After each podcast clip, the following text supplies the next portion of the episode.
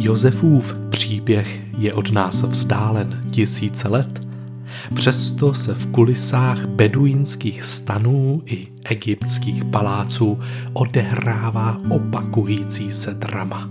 Křivda, vina, chaos, zranění, oddělení, zrada, samota, ale i láska, naděje, úsilí, požehnání, zralost a obětí.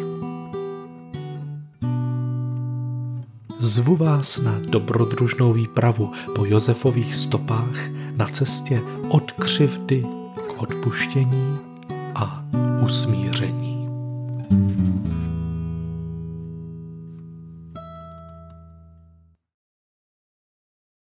Zkouška bratrství Viděli jsme, že Josef svým svatým hněvem nenechal věci v rodině jen tak být napřel sílu a rozvolnil to příliš pevné sevření mezi Jákobem a Benjamínem.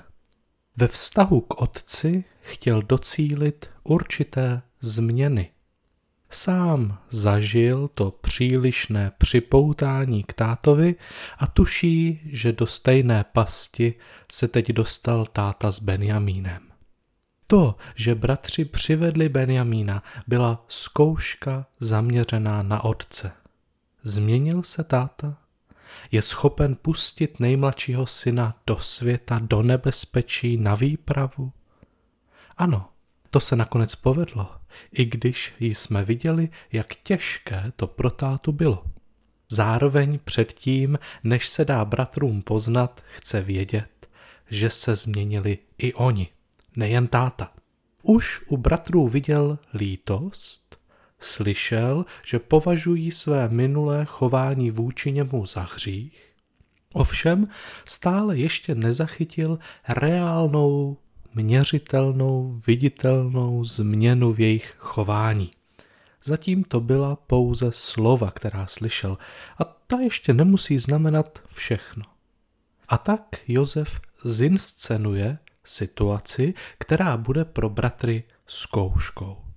Buď to prokážou bratrství, anebo ne. Uvidíme. Genesis 43 od 34. verše.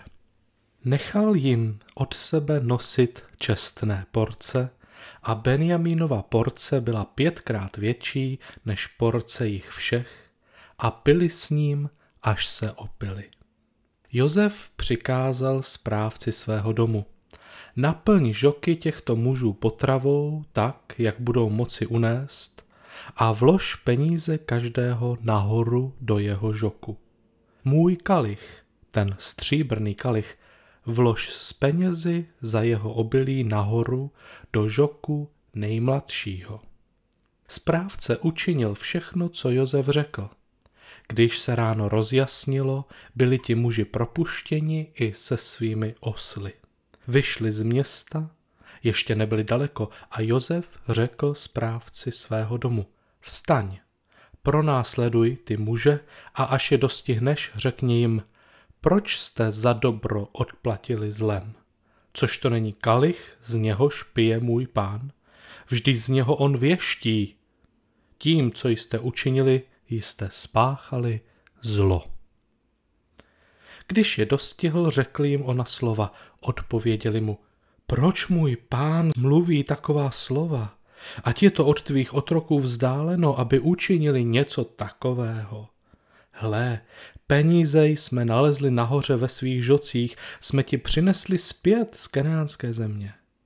Jak bychom mohli z domu tvého pána ukrást stříbro nebo zlato? U koho z tvých otroků se to nalezne, ten ať zemře a také my se staneme otroky mého pána. Odpověděl, tedy dobrá, bude to podle vašich slov. U koho se to najde, ten bude mým otrokem a vy budete volní.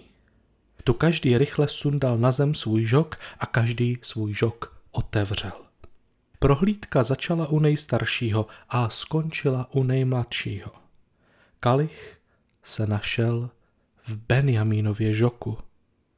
Roztrhli svá roucha, každý naložil svého osla a vraceli se do města. Když Juda a jeho bratři přišli do Josefova domu, on tam ještě byl. Tu padli před ním na zem. A Josef jim řekl, jaký skutek jste to provedli, což nevíte, že muž jako já dovede věštit.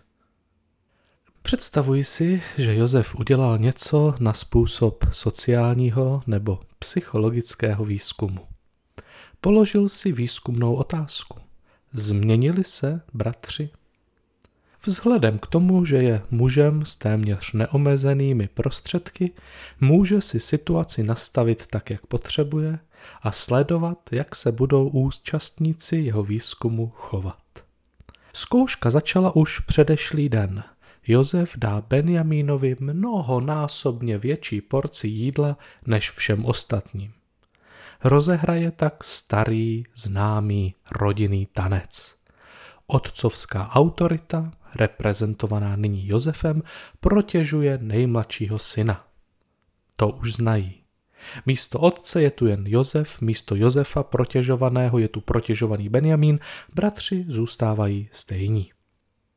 Druhá, složitější část inscenace přichází další den, kdy Josef nechá bratry si myslet, že jim Benjamín uškodil. Nastaví situaci tak, aby to z pohledu bratrů vypadalo, že je Benjamín zloděj. Tím vrazí do skupiny klín, poštve bratry proti Benjamínovi.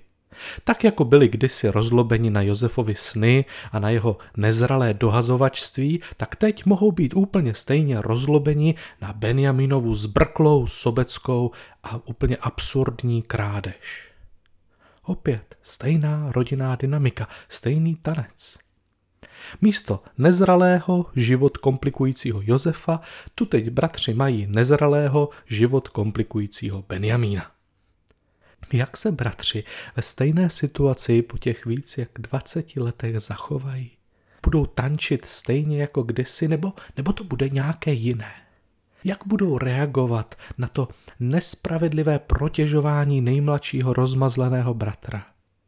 Jak zareagují na to, když by o něj měli přijít? Jak se zachovají, když mají možnost sami sebe zachránit a jeho nechat v egyptském otroctví? Jak tentokrát naloží se svým hněvem na mladšího bratra? Stojí znovu před Josefem jak se budou bránit, co budou říkat. Pojďme si to přečíst. Od verše 16. Juda odpověděl, co můžeme mému pánu říci? Co máme povídat? Jak se ospravedlníme? Bůh postihl provinění tvých otroků. Hle, jsme otroky mého pána.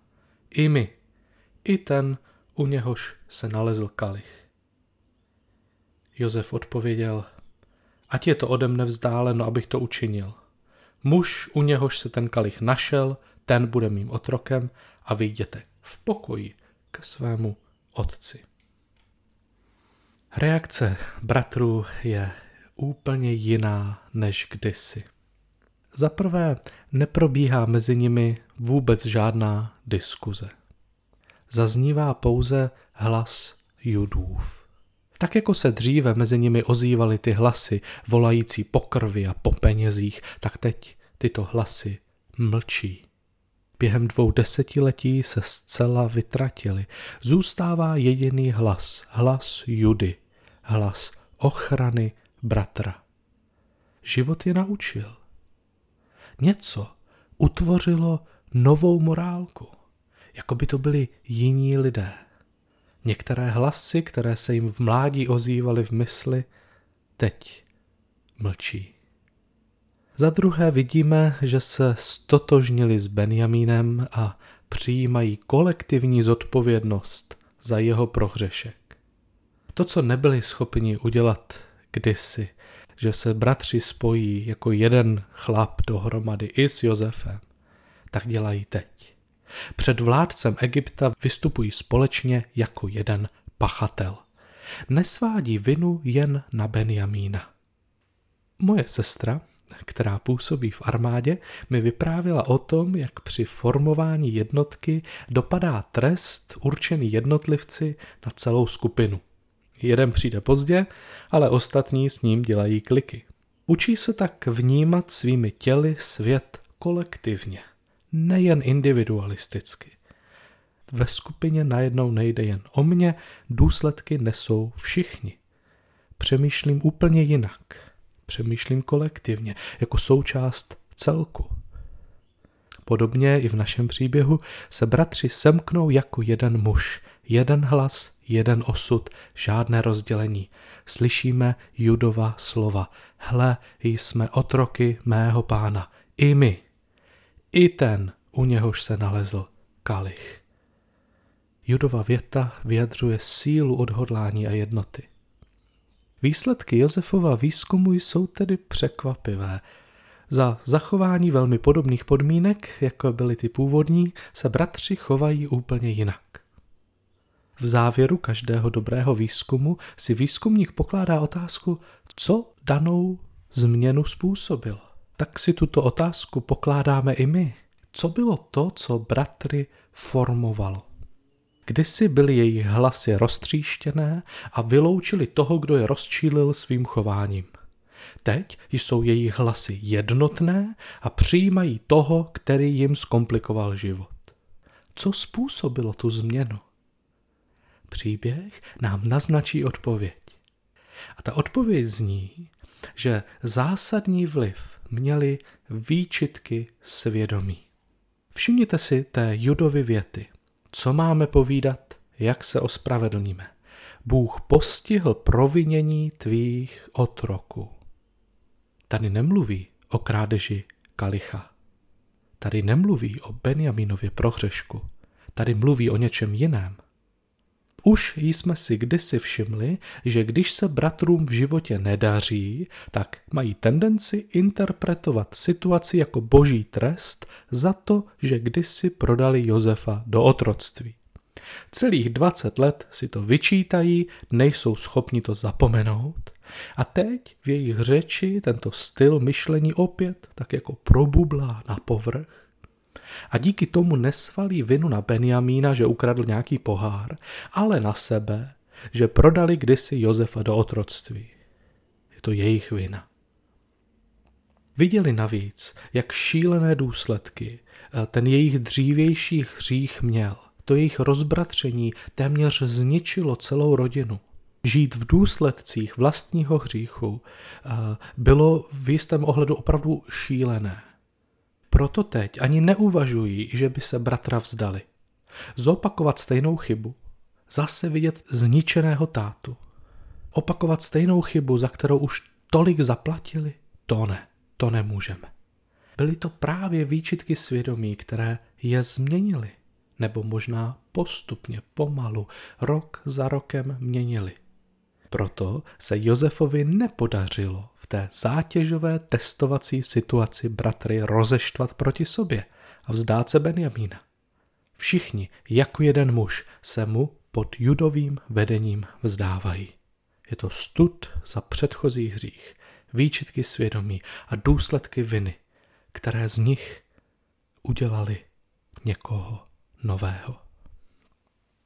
To je velmi užitečná a výchovná funkce viny, výčitků svědomí a morálního studu. A ta je stejná tehdy jako dnes. Když mě někdo přistihne při hříchu, konfrontuje mě, tak se ve mně silně ozve nepříjemný hlas studu a výčitek. A možná si ho ponesu nějakou dobu. Nebude mi dobře. Budou místa, která mi budou můj hřích připomínat.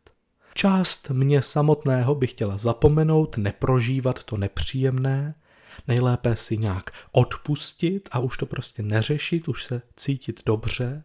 Je to ta část mne samotného, která se právě především chce cítit dobře za každých okolností, dokonce i po té, co zhřeší. Ale je tu i alternativní pohled, jiný hlas. Třeba mají výčitky svědomí svou funkci nejen v okamžitém pokání, nejen v přiznání viny. Možná mají i dlouhodobější funkci. Třeba jsou opravdu dobrým důsledkem hříchu a já si je pokorně nesu. Dokonce i když věřím, že je mi odpuštěno Bohem, tak stejně mi při představě minulého hříchu může být fakt špatně. Nemusí mě to nutně obtěžovat každý den a celý den, a, ale může se to nějak periodicky vracet. A to není špatně. Stud je vychovatelem. Možná nás pomalu mění.